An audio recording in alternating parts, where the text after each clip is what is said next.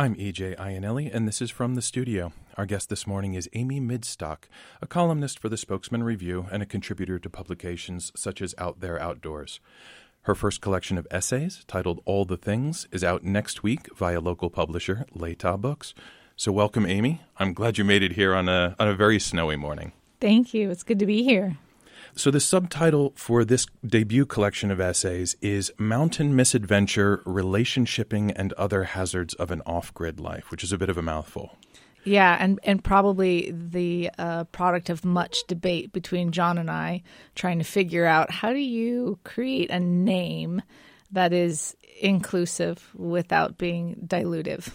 Yeah, we start off with the very general, all the things, because it is about all the things. And then there are some specific uh, themes and topics that kind of emerge. Right, right. So, for readers or for listeners, and I suppose readers as well who aren't familiar with your columns, what are some themes that bubble up in your essays and some, I suppose, messages maybe that, that also kind of suffuse the work?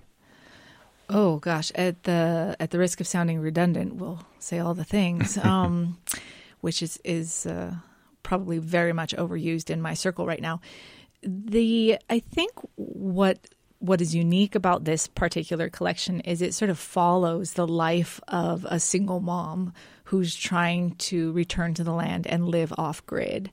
And optimist that I am, um, undertaking that adventure was was brave, if not dumb. Or as my father would say, if you're going to be dumb, you better be tough.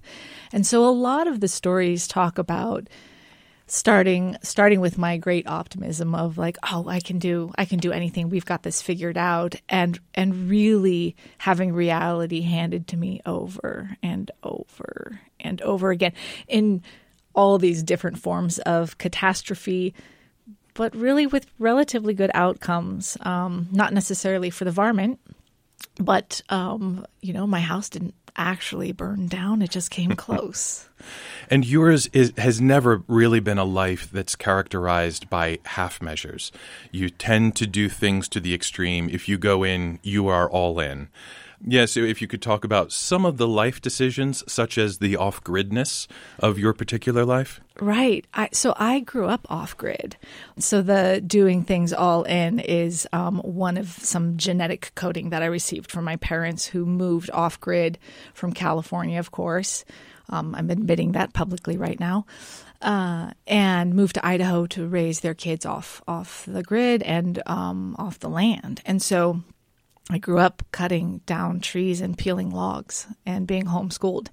And then I went and lived in Europe. Um, and when I went through my divorce, I had this kid and and this urban life, and I thought, well, how am I going to how am I going to make it now as a as a mom and how do I want to raise my child? And so for some reason lots of probably more complicated reasons felt like this was a place for me to return to to do my healing but also to help my child heal and have a really wonderful and different life. And i want to talk about healing in a moment because that's something that certainly comes through m- many of the essays in this collection. But first i want to revisit very briefly that childhood because even though that childhood was spent off grid even that too was characterized by extremes. I think there was one season when you spent was it a winter in just a single single van, a camper van? Smaller.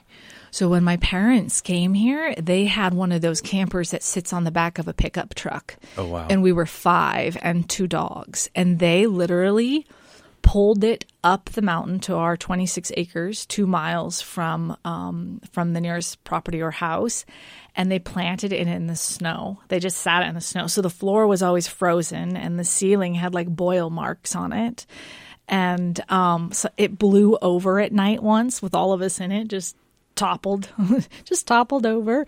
Um, yeah, that that was it. Definitely had some extremes in it, and we were homeschooled, but you know we didn't know any different. That was just what we were. That was just life. I feel also like a lot of my memories, even though my childhood was full of some some darker things, a lot of my memories are about that very playful adventure it's kind of like making, you know, kid loves to make a treehouse. That was my life.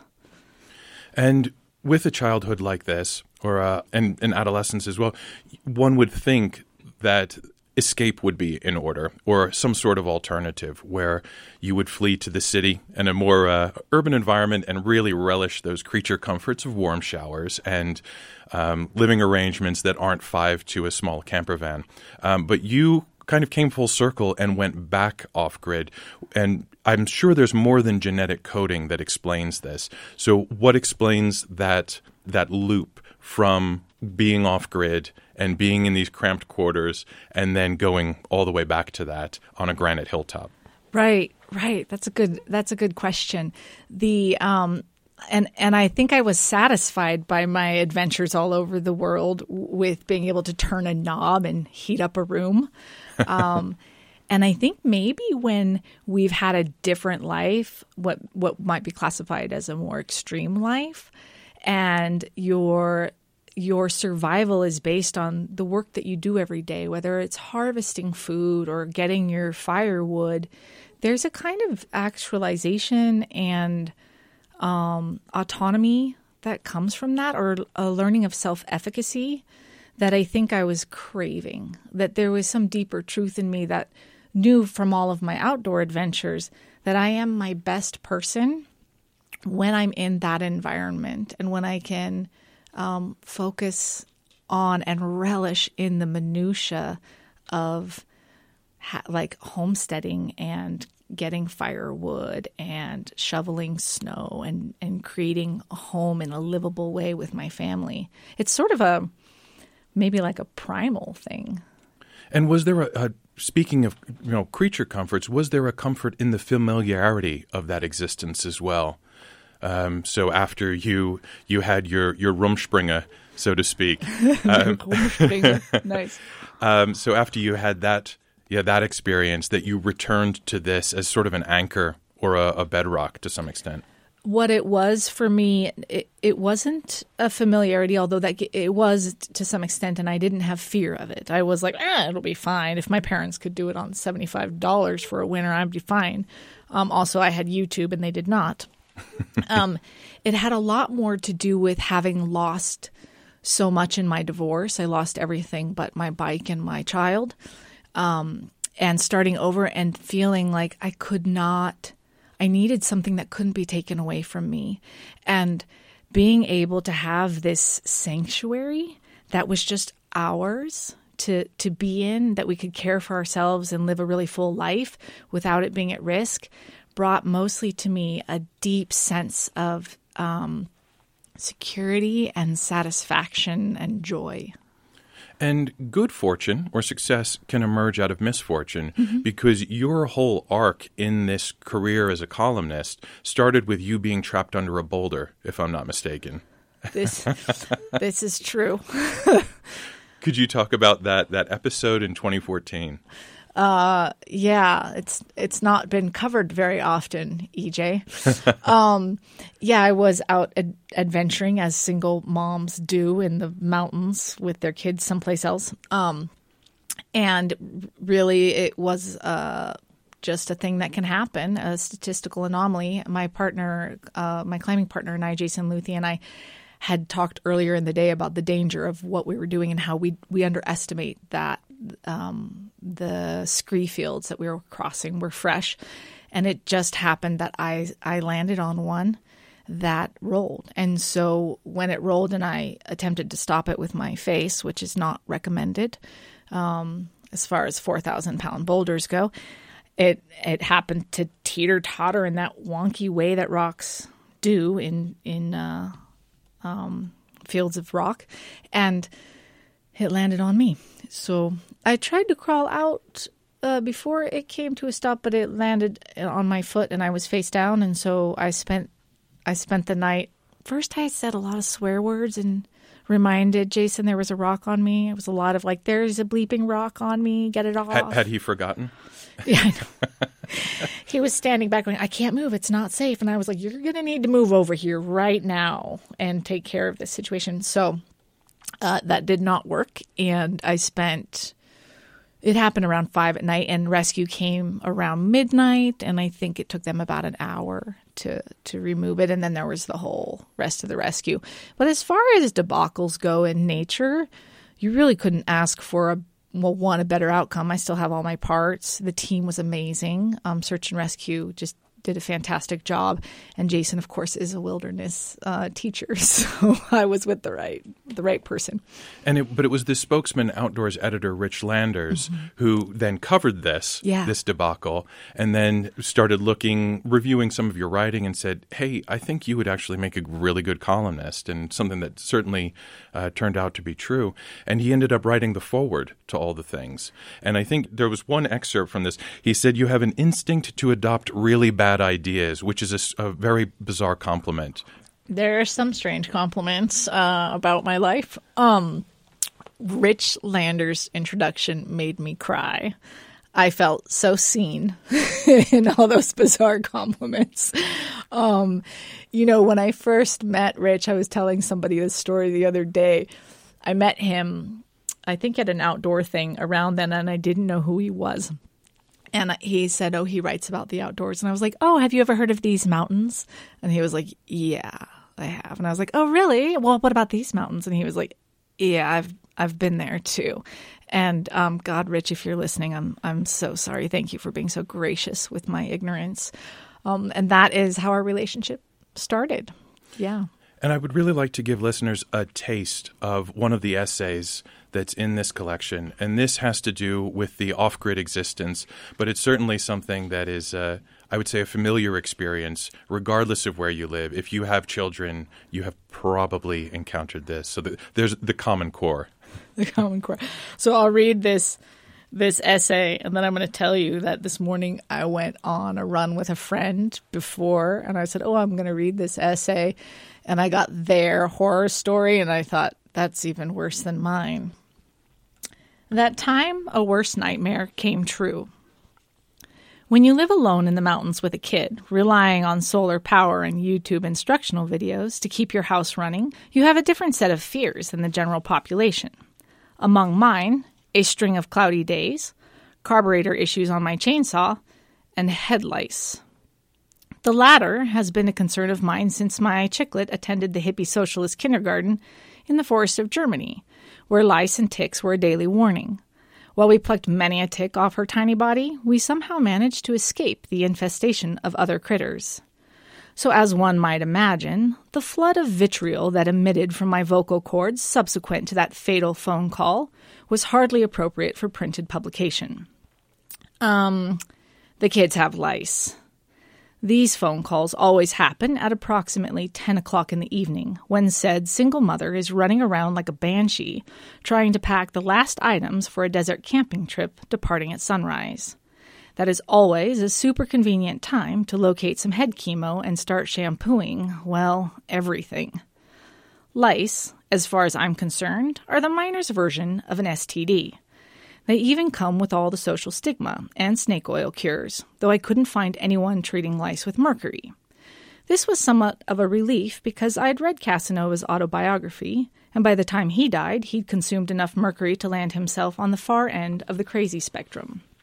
Whereas, prior to that, he was just in the middle but without a moral compass. I immediately set the phone down, finished my swear rant that was beginning to sound like Brooklyn slam poetry, and started combing through my daughter's fine blonde hair. I felt like a primate, except I wasn't compelled to eat anything. Much to my dismay, I found lice. This discovery was followed with a robust heebie jeebies dance across the bathroom floor, where I hoped that the sheer force of my emotional repulsion would eject the critters. This was not the case. In fact, they seemed perfectly content to wiggle their way along strands of hair, ignoring my hysteria and doing whatever such parasites do. It was a Thursday, probably trivia night or something at the local dive behind the right ear. Not quite sure what one actually does to eradicate such a visitor, and unable to convince my 11 year old to shave her head, I briefly considered finding some napalm on the dark web. I couldn't locate any studies confirming the efficacy of this treatment for anything less nefarious than war crimes, so I sourced a box of some ominous looking shampoo at the pharmacy. They keep it right next to all the other embarrassing purchases, like hemorrhoid cream, prophylactics, and reading glasses. The directions said leave on for 10 minutes, but I left it on until my scalp felt like a gastric ulcer and my child complained of burning eyes. If anything, our hair would just fall out and the problem would resolve itself. After we'd washed our hair and I'd stopped dry heaving, we did no less than 1,400 loads of laundry before sunrise. The last thing you want in the desert is a colony of lice on your scalp in your tent, far from running water. The second degree burns on my skin must have been at least moderately effective, and it would appear that the post shampoo itching was mostly related to the chemical exposure. Surely no lice would survive that. Ten days later, like life cycle clockwork, the little buggers reappeared, just a few stragglers, genetic anomalies. This time we were prepared with all the hippie sauce one could imagine and the world's tiniest comb. Our new nightly ritual is extensive hair care, washing linens, and drinking snake oil. Though if I find any more little bugs, I'm going to ignore my own moral compass and invite Monsanto to make me some shampoo. At least these sunny days are keeping the batteries charged for my 24 hour laundering operation, and sleeping in fresh sheets every night isn't half bad either. And this is illustrative of many of the anecdotes that you have. What, what is your word count? Around 750 words. I, I found that this is a, a window onto a time period told in like 750 word increments. Yeah. Yeah. Sometimes I'm a little shy, and sometimes I really get a little long winded. But this anecdote here, and I, it reminds me of the mice living in your oven. Um, yeah. My house has been like a condo for so many different creative creatures, whether it was woodpeckers that made a, a, lovely entrance on the east wall of my house, and the squirrels moved in there for a while, and then the wasps. And I believe there's a story individually for each tenant of that particular hole. And the the mice that had a very cozy space. Forevermore, when I baked, it always sort of smelled like mice. And we have these these animal tenants and insect tenants who appear in a lot of these essays. But you certainly don't shy away from some of the tougher material. You know, there's a friend of yours who has terminal cancer. One essay starts off with, I lost a friend to suicide. And so I'd like you to talk, maybe with candor, about some of that candor and how much you choose to reveal in these essays and how much you choose to share with your with your readers. Mm. That's that's really an interesting balance because well first of all I write in the newspaper so in real life I swear a lot more. Speaking of candor, I'm really going to try to get through this without that today. Um, the I try to be real about those things that we actually are experiencing in life because we all have friends who have committed suicide or have lost family members due to it and friends and we definitely are having friends with cancer. And those are i think the moments in life that really bring perspective and commonality for us. I like to write about them with with tenderness and vulnerability. And i think um, what's not explicit in this this book is the nature of the the extensive abuse and the hardship in in my life and in my work through through writing what I've really come to do is try to be inclusive of those realities and through this lens of often seen as self-deprecation um, but also just not taking ourselves too seriously and and trying to find out what it is that we should take seriously and I would argue it's what we care about, the things that we care about. And so I I like while unfortunately I don't like bad things to happen in my life or in my circle of friends, I do like to write about those things in meaningful ways. And is writing therapeutic for you? Because here's where we come back to the topic of healing. And this notion of healing comes through many of the essays. And I should note that you're accompanied in the studio today by Freya, who many readers will know from these essays, who is a service dog, uh, who fulfills this or fills this therapeutic role in your life as well as others' lives. If you could talk about how healing factors in and the process of healing factors into these essays. That that I think is probably true for a lot of people who write or journal or have any sort of creative expression. That that there's some sort of therapeutic component to it. Um, mine is probably in that introspection piece of of once I sit down and I start hammering away at some some story what comes out at the end is never what I expect to come out um, from from my starting point, and it's usually a reflective process of how ridiculous or obtuse I am, and it takes me, you know, 500 words to come to that realization. um, the healing part, in a lot of ways, I think for my work, when I look back at it, and I'm and I've talked about this with this particular book when I look at my grammar and my sentence structure in these early essays, which are, you know, almost a decade old, I see, I, I cringe a little and go, oh, man, that girl's got a lot to learn, whether it's how I view life or um, how I end a sentence with a preposition. And what it's teaching me as part of my healing is like how far we can come and um, how how much differently I view parenting now than I did then. Sometimes the writing itself is therapeutic, maybe less so in my columns. Um, there were times when things shook me. The the series, there's a couple in here that talk about a pregnancy and a miscarriage. And that was therapeutic to to speak openly about something that we keep often very close to ourselves in our culture, that we don't talk about miscarriage in particular. And it felt cathartic to me to be able to just state, like, this is what I'm going through in my life right now.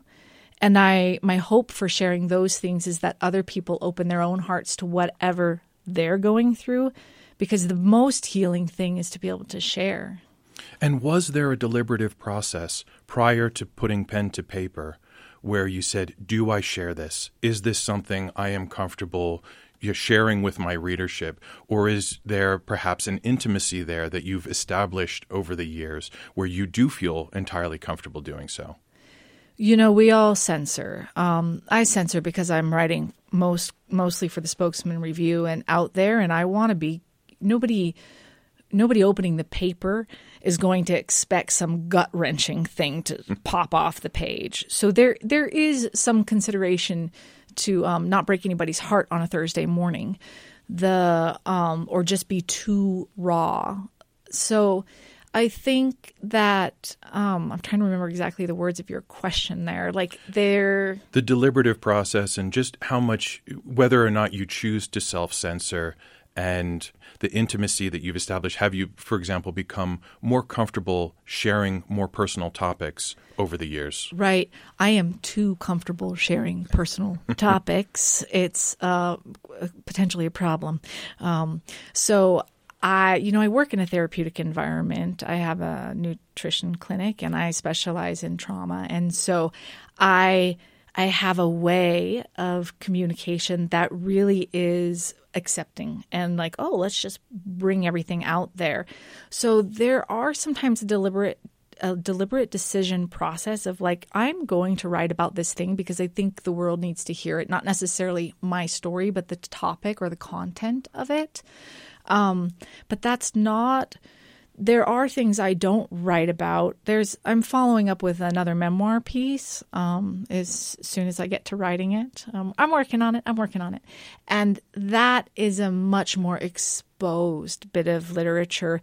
But the people who read it get to choose. They're not just opening the paper. They're like, oh, I, I think I do want to read Amy's darker stories, or I'm comfortable reading these things, and there's not a trigger warning or anything on it, but. Um, there, I think there are different uh, mediums and venues for different parts of our voices, and that they can all be authentic.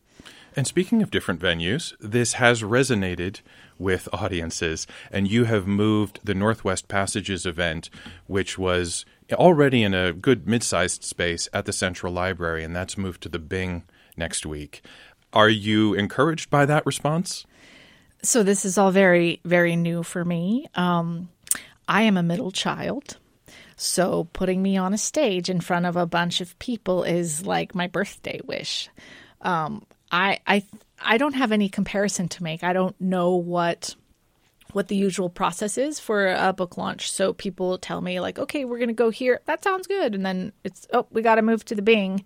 And, um, you know, I'll be texting John and bragging about it, but I'll sort of pretend to be more humble. John being John of, of Latah Books, John Gosch of Latah Books, my publisher, who is amazing. He has held my hand for years now, and I think he deserves some sort of blue ribbon or something for tolerating me. We just featured John on Thursday Arts Preview yesterday, so if listeners want to know a bit more, they can hear about the other authors on on the Latah Books roster. What he well. has other authors? you you wouldn't know it because he he came with uh, high praise for you. Oh, great. well, Amy, thank you so much for coming in today. I really appreciate it. And again, once again, thanks for braving the snow. Yeah, thanks for having me. I've been speaking with Amy Midstock, whose debut essay collection, All the Things, is out next week on Latah Books. As part of the launch of All the Things, Amy is appearing with the Spokesman Review's Northwest Passages on Wednesday, March 15th at the Bing Crosby Theater.